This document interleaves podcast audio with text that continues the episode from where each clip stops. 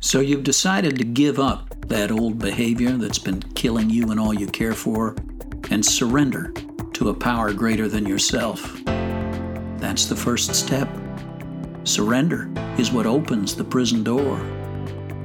Now it's time to walk through that door and into a whole new way of life spirituality, self care, service, social connection, and the simple daily disciplines that pave the way to lasting freedom. This is positive sobriety.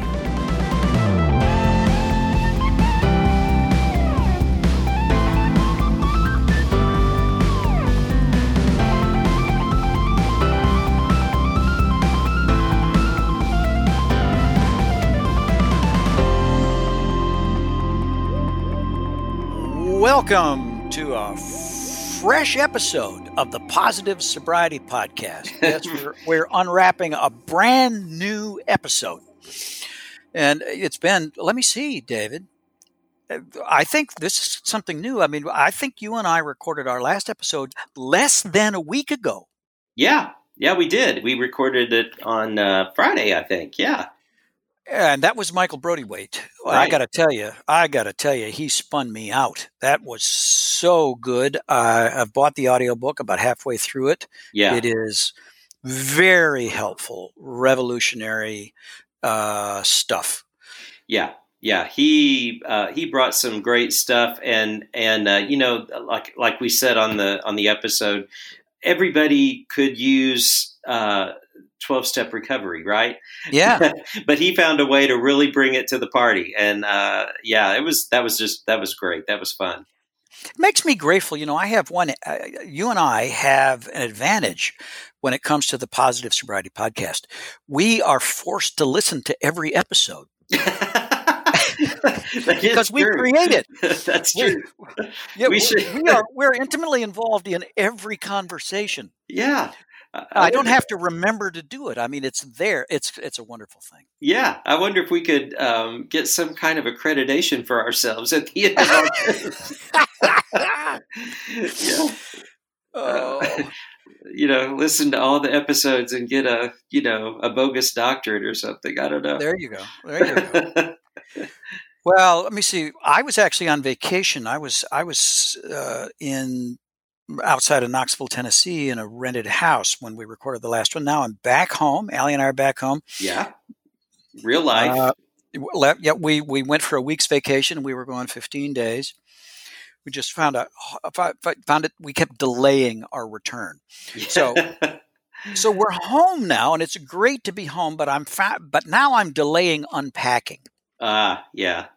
Do you do this? Oh, Some people are really good. They get home, and the first thing they do is unpack the whole suitcase, put everything away, put the suitcase back in the closet.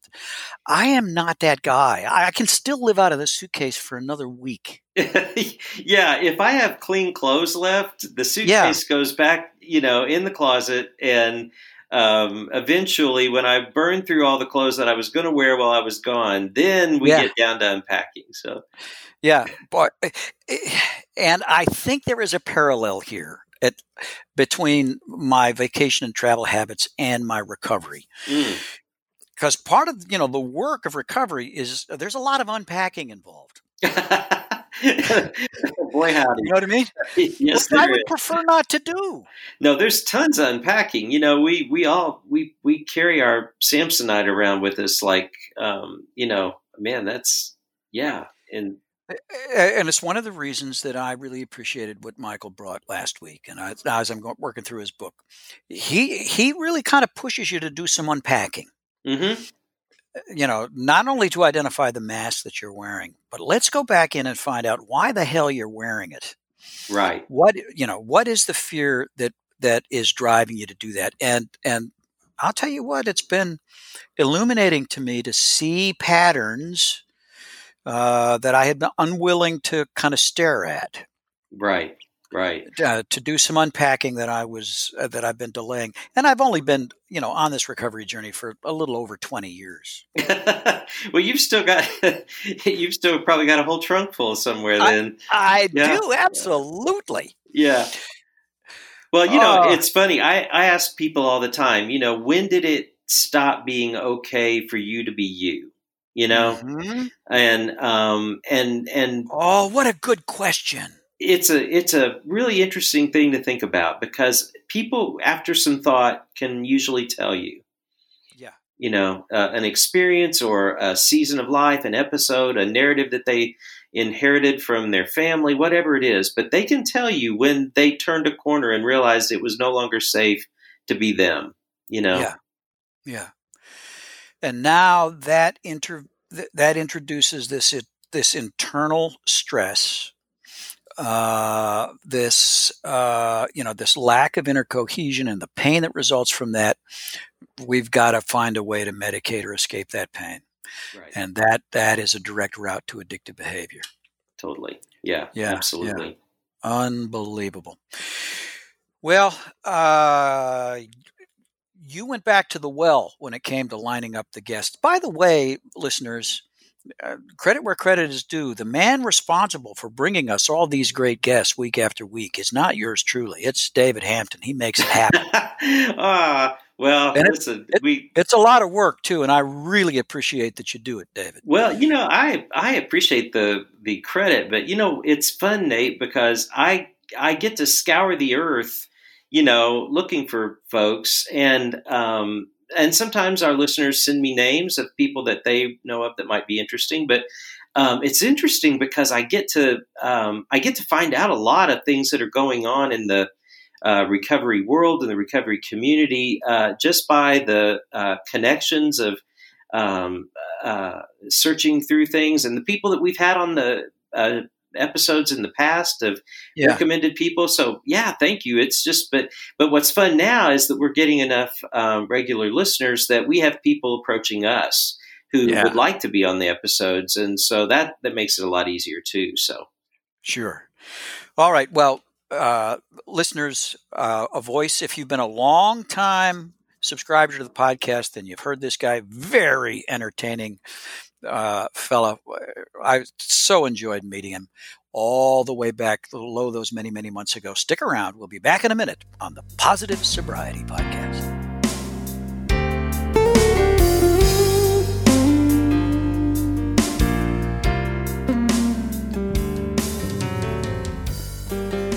Welcome back to the Positive Sobriety Podcast. And by uh, popular demand, we're bringing back one of our first guests, actually, our guest from episode number two.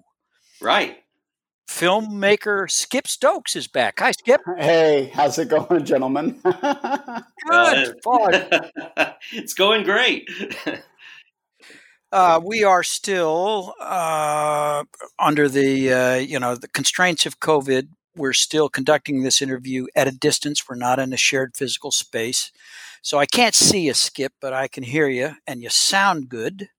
well, Uh, it's it's been over a year since you and I spoke. I think you've had a little more interaction with my friend than you have with me. But yeah, how, how's the last year gone?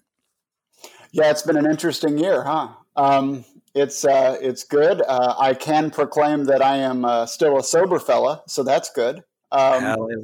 There. Yeah, yeah. So yeah. and that's and that's uh, you know that that that is job number one, right? If we let that go, everything else goes with it. that's right. Yeah, yeah. Well, David, you you and um, Skip have kind of been partners in crime a little bit. You've been stirring up some trouble, haven't you? Well, probably more ways than one, but yeah, uh, yeah. I'm, I'm more of a recruit in crime. Um, Okay. I was, I was, uh, I was summoned upon, but uh, Skip and his partner Anthony have a great project, and uh, I want Skip to tell about it and talk about it and how the thing kind of evolved. But this is exciting for me because it's putting me in a new role, and um, I'm officially a producer or an executive producer or something. Skip, what am I exactly? I don't know. You- what the hell do I do? yeah, yeah, yeah, yeah, yeah. You're a producer. Okay. Uh, yeah. Um, yeah. The project is called Stigma. It's a documentary about the stigma associated with substance use disorder and its effects on recovery. Um, and it all started about a year, about well, what was it? About ten months ago, I guess. Um, I lost uh, my wife and I lost a family member to an accidental overdose, and uh, I was uh, kind of up in the tree, and I noticed that when I would tell people that I lost my uh, cousin, they would be, uh, you know, heartfelt and sincere. And the moment they found out that he had died of an accidental overdose, I could almost see a switch in their perception of who he was, what he was about. And so one day, I, I while up in the proverbial tree, I called David and said, uh, "Hey, man, I don't know what to do with this, man. It's almost like there's a stigma associated with addiction." and um, and and David, in his uh, uh, beautiful way, kind of gently but systematically explained to me um, through his teaching of the uh, four-legged stool how stigma does in fact play into the life of an addict. And um, and from that moment on i felt like there was something there that needed to be talked about there's a lot of great content out there about addiction about recovery um, but i didn't see anything that was really speaking to the other side of the coin um, almost society's part in this if you will of changing right. the way we view addiction. And uh, then I guess what was it, David? About a month later, I said, "Hey, man, I need more help than just the stool. Um, I need you to help me produce this thing." and you didn't know what that meant, so you said yes. right, right. I thought you know we'd have coffee, and uh, I'd tell you a couple of of you know my best lines, and then I'd be out. so. Yeah, no, I need more than that. So instead, yeah. you became the, the Harvey Weinstein of this project. I'm trying to figure this out. well, let's oh, slow Lord. down. Let's slow down. Um, hey, hey I, I, I, will tell you that once, when in the old days of me doing podcasts, I actually had to remove a podcast because I did have a guest that was trash talking that person um, without saying his oh, wow. name and we got a, a message saying, "Hey, uh, you need to take that podcast down because those folks didn't really appreciate what I said." So uh, that's wow. the closest I've ever gotten to that uh, person. I'm that entity, nice. huh? so, yeah, yeah. Well, hopefully, hopefully, I'll bring something different to this party. So that's good. So, yeah, yeah, yeah. So, has this involved uh, finding the right uh, faces and voices for for the project for the film?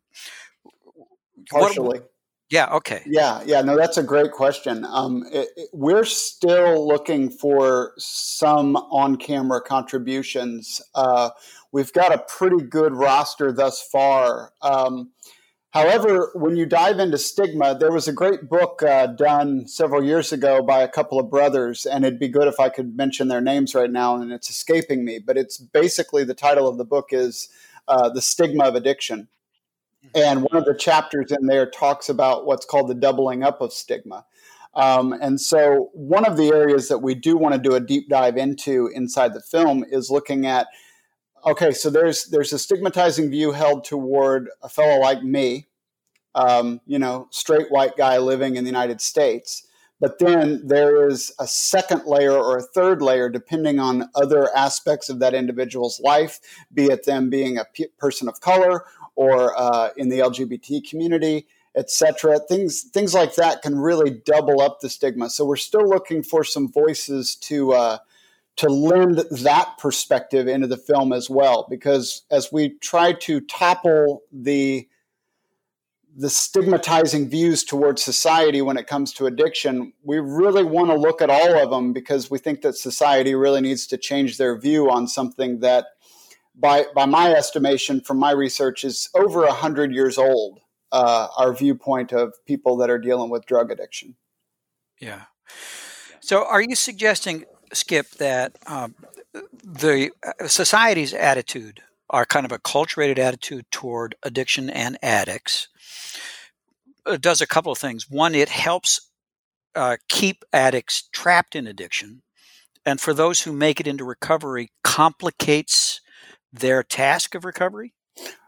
Nate, you are throwing me the good ones right here, buddy. Yeah, that's exactly right. I mean, it's you know, here's the thing. Um, I, I, I genuinely don't believe that if society just changes their tune and rewires their hard drives, their their uh, their their brains, if you will, I, I don't believe that that's just going to solve the whole problem. Um, I do believe, though, that it will at least remove a barrier that uh, could be in the way of someone either seeking help or or, or staying in a program of recovery.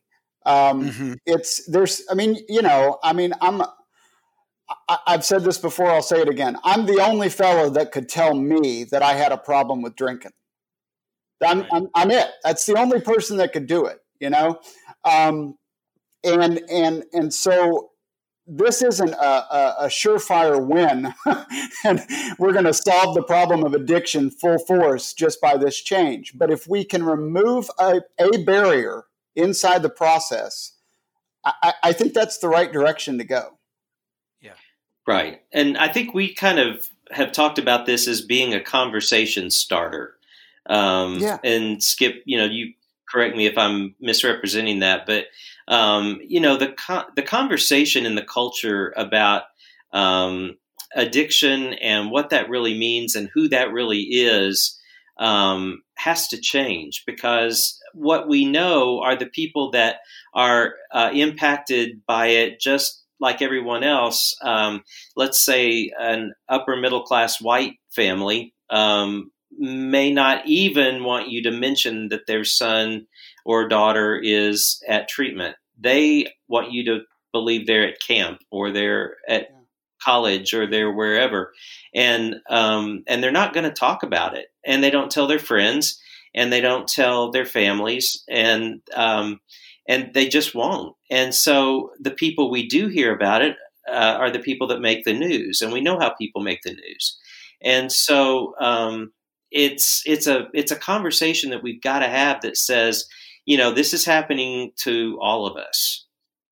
Yeah. Well, I know you guys are talking about substance use disorder, but I'm here to represent the uh, sexually addicted in our community. Mm-hmm. Uh, no small number of people. And I can tell you that uh, there is a ton of stigma around uh, sex addiction that makes, uh, made me, certainly made uh, very hesitant to speak openly and honestly about you know the biggest issue in my life. Yeah, yeah, yeah. Tell us some. I, you know, we experience life as a story. We learn by means of stories. Um, Skip, you've you've told us. Uh, you've you've opened with a story about the way you sensed people were responding when you told them about your cousin's loss, uh, uh, uh, sudden loss of life, and how everything changed when it turns out, you know, when you disclose that it was an accidental overdose. Uh, tell me, tell me another story around stigma, either you or David. Make make humanize this for me. Yeah, David, you want to go first? I'm trying to think how how, to, how to share. You know, uh, let me let me let me dive in and put my foot in my mouth so that David can be the one that comes in and articulates it afterward. I'm, a much better um, rescuer. That yeah, that'll be good. Yeah, well, um, uh, you know, I I see countless countless examples all the time of people who I, it runs the gamut, Nate. Um, and and first of all, I absolutely applaud what you're doing and the voice that you uh, you give to to specifically this podcast. Um, and let me say that first and foremost. I I am not just a fellow that's been on this podcast now one and a half times because we're not done with this episode, and you haven't decided whether I'm actually going to air it. But I'm also a fellow that listens every week, and I thoroughly appreciate the voices and the perspectives that you all give. So let me just say that. Um, but um, you know, it's I look at. Uh, I, I look at, at, at Facebook posts. I yeah. see people that post um, that they lost their son or daughter, mm-hmm. and the post is is nebulous. It's it's kind of just skirting yeah. around the truth of what happened. Yeah. And so, from a stigma perspective, um, even even if we wanted to, and I don't, I'm not suggesting that I want to, but even if we took the life out of the equation of the person that was what society sees as a deviant, weak willed, crime prone moral failure, you're dealing with the loss of life from a family member. Yeah. And, and that family member, the stigma is so strong and the shame is so strong that they can't even openly grieve the loss of their child when if that child had died of any number of other diseases that are listed on the spectrum of diseases out there, society would want to grab hold of them and hold them and comfort them and help them. Yes. And to me, that's a tragedy. Yeah. That is that is that is that is a family having to live their pain in silence because they had to live their pain in silence for all that time that their their their child was struggling. And now they just have to continue to do so. And so for me the stigmatizing view associated with substance use disorder and its effect on recovery is is so important to move this ball forward and allow people to be able to find healing either on this side of an overdose, God forbid any of them happen again. But odds are, we've been on this podcast for 13 minutes. The odds are someone in the United States has died in the last 13 minutes from an overdose. Um, let, let, let's just kind of move the ball in the right direction for a minute. Yeah. Yeah. Yeah. And when people are dying from substance use disorder, they're dying from trauma and they're dying from shame and they're dying from isolation. And um, those are the things that are really killing people.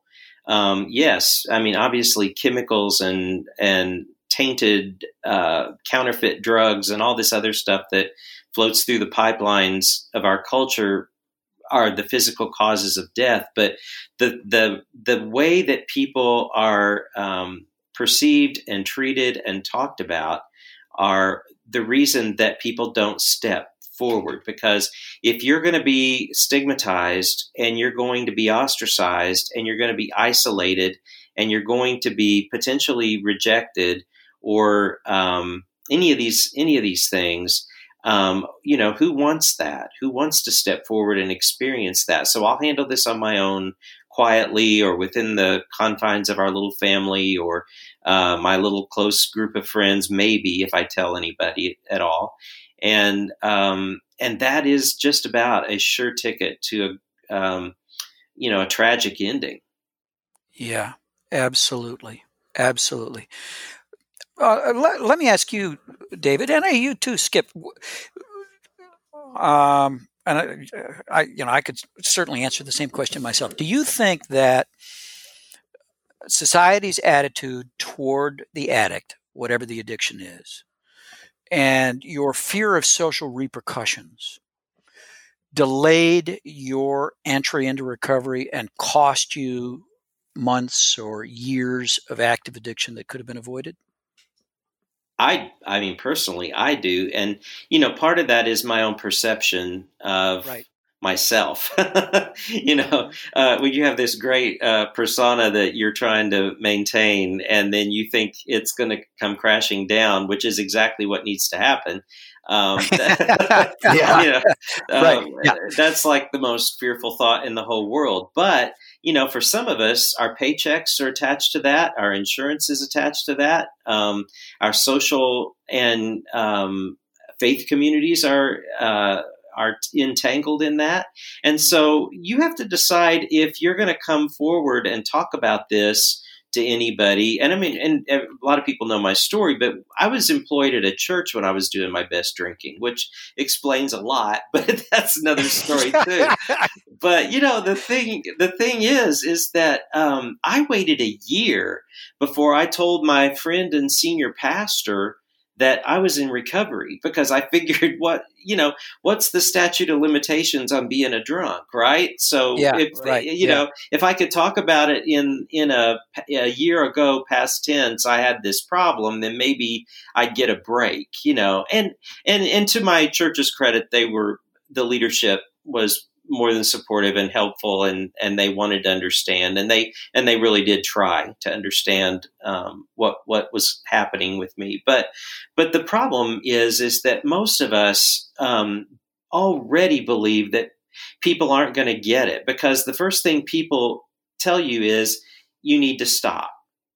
And and you you know you're you, as the person on the other end of that it's like well no shit. I wish that had occurred to me. Um, you know with my head in the toilet at five in the morning i wish i had had that thought you know? Yeah yeah. Um, that was nothing but what i thought. So you tell me how that's exactly going to happen without me having to risk everything that's important to me in my whole life in order to get help. So yeah. Yeah. yeah, I was I was the uh, you know there's there's the whole thing of like the Instagram where you're presenting a false narrative, and so there's there's you can you can go online and see where people are posting their Instagram photos and you know they're they're perfectly toned bodies and they're in front of a waterfall and and they're the only ones there and hashtag living my best life and blah blah blah. And then you see a photograph from the exact same person from someone else's feed where it shows that they're literally just got the camera close enough so they didn't see the 497 other people that were taking the exact same photo in the exact same spot at the exact same waterfall at the exact same time. Um, you know, so I was I'm living I'm, I was living that world of thinking that I was really fooling everyone, and I myself also was employed by the church, and I can't tell you how many times I showed up to work on Sunday morning, and it I had that wonderful uh, that wonderful waft of smell coming from my skin, from my pores of yeah. of, of last night's uh, uh, due diligence to drink myself into a blackout drunk or oblivion so that I didn't have to deal with the emotions and the thoughts that were going on in my head. So, yeah, I didn't want to tell anybody I had a problem. Um, I guess I didn't need to because I was a walking scratch and sniff sticker. But um, I have never heard that. I just I just made that up, and I'm grateful that you thought it was funny.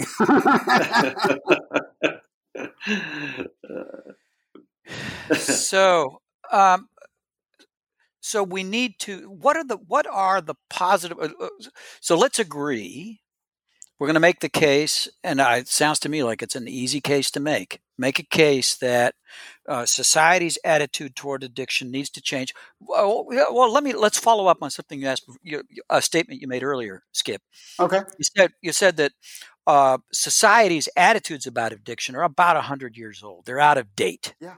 Yeah, yeah. Uh, unpack that a little bit. So the the the the, the statement that I made um, comes from the um, the Harrison Narcotics Tax Act of um, 1917, and this is post heroin being um, made illegal in the United States. Um, so now you're looking at a disease or you're looking at a drug that was prescribed by the medical community to treat pain and to treat different situations. And once people started dying from it, they realized, oh, wait, this is not the non habit forming drug we thought it was. Let's make it illegal. Problem is, now you have a group of people who've been using it and they're hooked on it and um, speaking as a fellow that when it was time to drink, it was time to drink, and you weren't going to stop me from being able to do that, addiction takes over, and you've got to get what you got to get when you got to get it, and you'll resort to any means necessary to get it. So the media actually at the time took out a huge blitz, I guess, if you want to call it that, where they did what I said. They said they were crime prone, weak willed uh, moral failures. Um, and they came about that information pretty honestly because people were doing whatever they had to do to get the fix that they had to get. Well, let's look at that from today's standpoint, where we have drugs that are being um, put out into the world and uh, they're not habit forming, they're non addictive, and yet, oh gosh, by the way, we found out, yeah, they really are, and you're dealing with the same conversation today. Um, and, and so, what I'm seeing there is, I'm seeing a pattern that continues to recycle itself, and yet, the person that is deemed the low life, the person that doesn't have um, the fortitude, if you will, to be able to, you know, pick themselves up by their bootstraps and carry on down the road is the person that is addicted to the the substance in the first place. Mm. Yeah. Um, I, I, see a pattern there, and and I and I you know I, can I name drop for a second? Let me just name sure. drop for a second. So um, a lot of us know um, in in Nashville we we know uh, the former mayor Megan Barry, and uh, I was having a, uh, a, a chat with her and um, about about this project, about her son. Um, you know, we're we're going to tell this. We're going to tell Max's story as part of this film, um, and Megan is uh, is uh, willing to share Max with us in that way, and I'm humbled by that. But but but you know, she was. We were talking, and she said, you know, the thing is, if I'm walking down the the, the, the airport and a guy keels over and is having a heart attack, I'm not going to make a moral judgment on whether or not he should or shouldn't have had that bacon double cheeseburger for lunch. I'm going to look for some way to help this man and try to, you know, keep him alive. Yeah. And and and and and that that mentality and that attitude and that appreciation is is what we need. We desperately need for the person who is addicted to to to substances. Um, it's a life or death situation, and more so now than ever. Um, I mean, I can count in the past seven months. I can count eight people that I know of personally who overdosed on something that was laced with fentanyl. So they didn't even get what they were buying. Mm-hmm. You know, you, you know. I mean, in, in a in a in a crass and gross way of putting it, that would be like me going to a liquor store, buying a bottle of scotch, and then finding out halfway through the bottle it had been laced with arsenic. I didn't even buy arsenic. I bought scotch. Do you know what I mean? Yeah. So yeah. that's that's my thought process process in this, and I'm just a chucklehead from the Ozarks. I don't know much about any of this stuff, but I've done a little bit of reading and I just realized that the stigma that we're holding toward people is is really a huge problem as I go on repeat now. so um, h- how do we start how do we start to turn this around? Great, great question, and I think that part of that is um, is the conversation itself. I mean, we genuinely, you know, the whole concept behind we have to talk about the stigma associated with substance use disorder is I am stealing that word for word from voice after voice of, of mother or father or brother or, or sister who has stood in front of a group of people at an overdose awareness meeting or at a you know, uh, opioid epidemic meeting for business owners, I hear the same thing come out of all of their mouths. The thing is, they all have one thing in common they lost someone. And what we want to do is we want to introduce a space where society at large can have that conversation and realize we need to talk about the stigma associated with substance use disorder. Um, and and that's really the, the the the whole thing of this film is to share the story of, of, of Megan and her son, and also to share the story of Cindy Blum, whom I know you know, uh, and, and, and her son Eric, her and Dan's son Eric, and, and, and to share these stories, but to have them then um, uh, uh, cheerleaded, if you will, uh, trumpeted on by experts in the field, uh, by also um, wanting to um, wanting to have business owners who have changed their own personal viewpoints toward uh, addiction and treatment and how they are working with their employees to say, hey, if you have a problem, we'll, we'll help you get help. Like, there you go. You know, we'll help you get help. And, and, and, and church communities who are saying, hey, we're not just going to provide you our dingy basement and our three day old coffee. We want to come alongside you and help champion you into a better life. And, and uh, we, we have the opportunity to speak with some folks in legislation, uh, some folks in law enforcement, um, in, in the judicial world, looking at how do we continue to change this little by little to make it a space that is safe enough for people to say, "Yeah, I got a real problem here, and uh, and I need to get some help because there's a better life out there for me." Yeah, yeah, yeah. Well, this this sounds like a, a badly needed film. This is a this is a this is an issue that needs to be artfully and persuasively uh, and cogently addressed. And uh, I've I know your work as a filmmaker. I know you know how to uh, illuminate an issue. Skip, I'm excited that you're doing. So let me ask you a real practical question. Have sure. you got the Have you got the thing funded yet? no, I don't. Um, um, David's laughing. Thanks um, for asking, Nate. he's he's the producer. He's in. You know, that's part of the producer's job is to help get the money. Um, uh, the uh, the uh, the first fundraiser that we had for this film was um, the first Monday of March and we had a lovely uh, fundraiser out in Belle Meade here in, in uh, Tennessee and um, in Nashville. And six hours after that fundraiser was over, uh, tornadoes ripped through Middle Tennessee. Oh yeah. So uh, that kind of put a pause on uh, any of the uh, any of the movement we felt like we had six hours previous. Um, yeah. I mean, you know, on a personal note, my my business partner Anthony and I we were both safe. However, our workspace was demolished, um, so that kind of changed things a little bit. And then, if, and then a couple of weeks later, we went on to uh, we we we had this little thing called the COVID nineteen stay at home uh, yeah. orders, and um, it's kind of hard to fundraise when everybody thinks that the movie Contagion is actually happening in real time. Um, so that got a little tricky uh, that got a little tricky. And so what we finally decided was okay, I got skin in the game here. Um, I'm going to make this film come hell or high water. Uh, but Anthony and I cannot do this by ourselves. Um, so we started a Kickstarter uh, about seven days ago to at least raise the funds to try to be able to hire our crew um, and to continue to pay for the marketing that is needed beforehand, during, and after the film.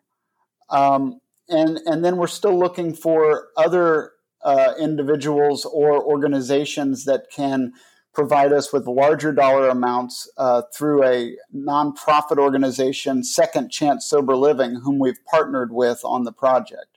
So um, you know the Kickstarter is up and live. Our our uh, our our goal there is to take care of our our, our crew and our marketing folks, and then uh, the rest of the budget we're doing through the uh, Second Chance Sober Living, uh, so people can put money in there and uh, get a nice little tax break to boot. Fantastic. Um, yeah. And I and I'd love to. I'll, I can send you those links if you guys want to put those in the show notes. Um, every little yeah, helps. Right now, we're doing a, uh, a push where we're saying uh, for ten dollars toward our project on Kickstarter, you get your name in the credits. It ain't much, but it's your name in the credits. And my goal is to get a thousand names in the credits. I would love to be able to say a thousand people helped make this movie possible with a ten dollar backing. You know. Yeah. Oh, that's awesome. And if I were going to go online right now to Kickstarter, what would I search under to find the project? Stigma. All right, stigma. Yeah. Stigma. Yeah. And for a hundred dollars backing, you get an autograph. For a hundred dollar backing, you get an autographed copy of David Hampton's book. Well, one of his books. so there you go. yeah. yeah, but you know what? The the great thing about this movie to me is that we know that everybody, um, every human being, is a story that wants to be heard, right? Um, but when we hear um, about the real people, the real loss, the real um, individuals that um, that fall prey to this um, daily, um, they become human and they they become real. And we have to we have to recognize that these are real brothers and sisters, real sons and daughters, real husbands and wives, real loved ones, partners that are that we're losing, um, and they're real stories. And and these stories are worth telling. They're stories that are going to change the way we see the next person, maybe that enters our lives uh, with this problem, so that we don't just see them as a one dimensional problem that's waiting to be solved. We we see them as a story needing to be heard. Yeah. Well, that's absolutely beautiful. Skip, so great to have you back on the show. Uh, so grateful for what you're doing. Mm-hmm. And uh, I, I'm going to go online myself here at Kickstarter and get my name in the damn credits. well, you know what, Nate, and I appreciate it. And I'm not just saying this because uh, your podcasting partner is my producer. I, I can't say it enough. I, I look forward to y'all's uh, podcast every week. Uh, the insight, the varied opinions. I mean, you guys really are going after a, a, a holistic look at this, and uh, you don't seem to be stuck in one point of view. You're really with you're really willing uh, to listen to people's perspectives. And uh, I just get the sense that what y'all really want to do is see lives changed and people living in some freedom. Absolutely. That is it. So I love Well, you thank both. you. Thanks. Well, Thank love you so much, Skip. All right, listeners, stick with us. We'll be back in a moment on the Positive Sobriety Podcast.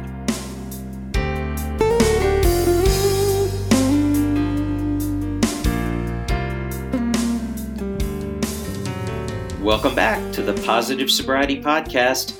Nate, I am so glad Skip was able to make time to pop in and talk about this project uh, with our audience and um, with us. It, it is something that's been, um, we've been putting a lot of thought and time, and he and his partner Anthony have been really. Um, diligent about getting this thing off of the ground and you know i'm learning so much in this um, uh, it's funny to it sounds kind of uh, surreal uh, the producer executive producer role in this thing um, because there is so much about making a film Yeah. i mean it's like holy crap um, but you know funding on this thing is really going to be important so i really would like to not to beat uh, the horse but you know if if the listeners feel any um, connection with this subject and would love to um, put something into it, uh, we would greatly appreciate getting to tell these stories and uh, getting that opportunity. And um, and I, I would like to think that we could make uh, we could make a contribution to the film in the memory of somebody, couldn't we? sure, yeah, absolutely, And probably get- absolutely, yeah, and, and and have that memorialized. I'm just spitballing here, but have that memorialized in the credits. yeah, Yeah. Okay. yeah, because there is going to be, um, uh, you know, a point in the film where we all, um, uh, in a sense, come together with with someone uh, that we've been um, that, that we've been impacted by losing. Yeah. And uh, uh, but but this is going to be something that um, I'm really I'm really hopeful that it changes the conversation a little bit, um, at least, or starts the conversation in a different direction. Sure. Sure. Sure. So yeah, but well, but it- hey, tell us about our sponsor, David.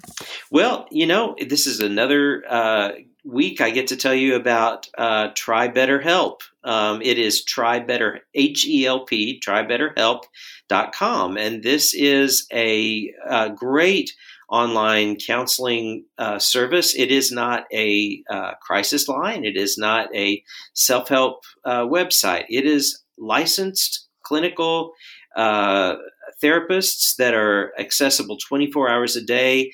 Uh, it is a subscription uh, service that you have access to. You can request the same therapist each time with your visits, but everything from anxiety to depression to uh, motivation, um, all the things that we might go to traditional counseling modalities for. Um, Try BetterHelp is online waiting uh, to serve those that would love to access it. Um, these are folks that are offering a 10% discount to positive sobriety podcast listeners. So when you go to try BetterHelp, go to trybetterhelp.com slash positive sobriety, and it will help us uh, learn who is uh, benefiting from what we offer, and it will uh, allow you a 10% discount on their services. And uh, so I encourage you to uh, check it out and uh, and and take the time to do that. It, you can do it right from your own home. It's um, you know, it's it's uh, telecommunications again, just impacting our own our own healthcare. And uh, so, try BetterHelp.com slash positive sobriety. Fantastic. Uh, and as always, love to hear from you. You can reach us anytime at positive sobriety podcast at gmail.com. Well, David, time has flown. We are once again about at the at the uh, at the end of the hour.